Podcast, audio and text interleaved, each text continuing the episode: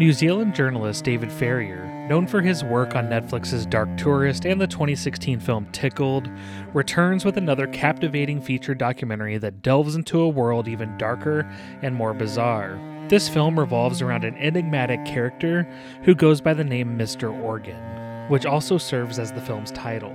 The story kicks off when accusations surface about a tow truck driver displaying aggressive behavior and imposing exorbitant fees for parking in a private lot owned by an antique store. Farrier sets out to write an article about the peculiar situation for his newspaper.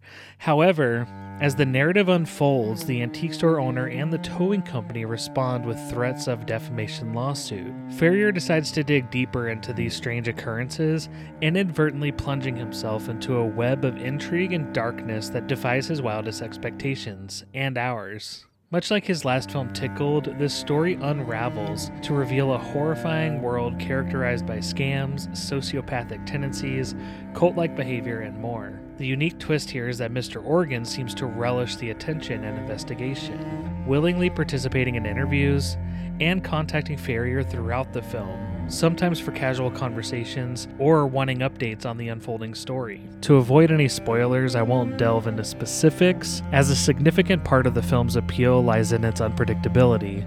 In terms of filmmaking, though, Mr. Organ is a well crafted piece that follows a structure reminiscent of expose documentaries like The Cove or Roger and Me. What sets it apart is the human element introduced through Farrier's on screen presence.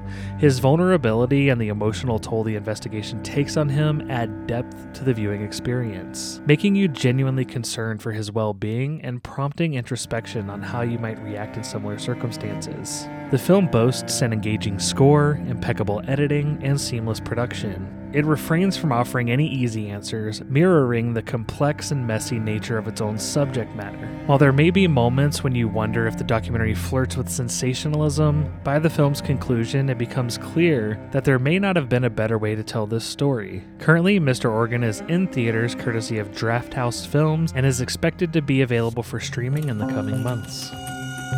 My name's David Farrier, and I'm a journalist from New Zealand.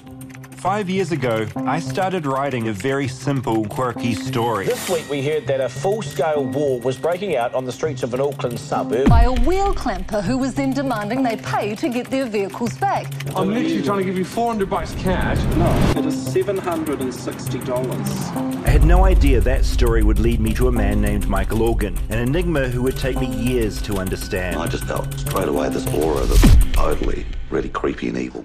Coming back to theaters for the first time since the early 90s is the 4K restoration of Farewell My Concubine. This Academy Award winning Chinese epic, directed by Chen Kaige, has been brought back to life with breathtaking clarity and detail, making it a must see for both longtime fans and newcomers. The intricate storytelling set against the backdrop of Beijing opera unfolds newfound richness and depth. The restored visuals breathe new life into this film. It's a beautiful experience.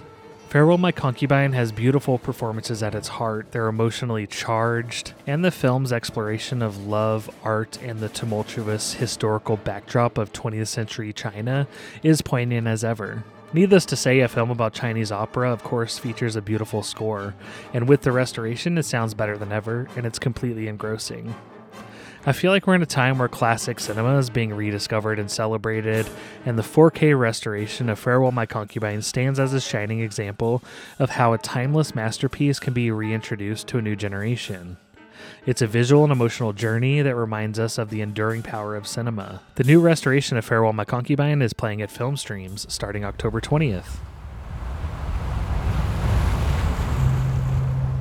What Doesn't Float is an anthology film directed by Luca Balzer and penned by Shauna Fitzgerald.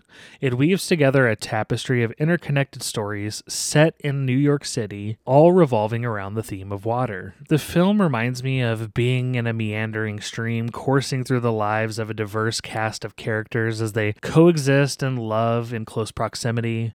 It possesses an ethereal understanding of its setting and the people who inhabit it. What doesn't float feels deeply personal and draws from genuine experience, an authenticity that I appreciate. For those curious about what doesn't float, it's readily available on video on demand and comes in a beautiful Blu ray edition courtesy of Vinegar Syndrome. For KIOS, I'm Joshua LaBure.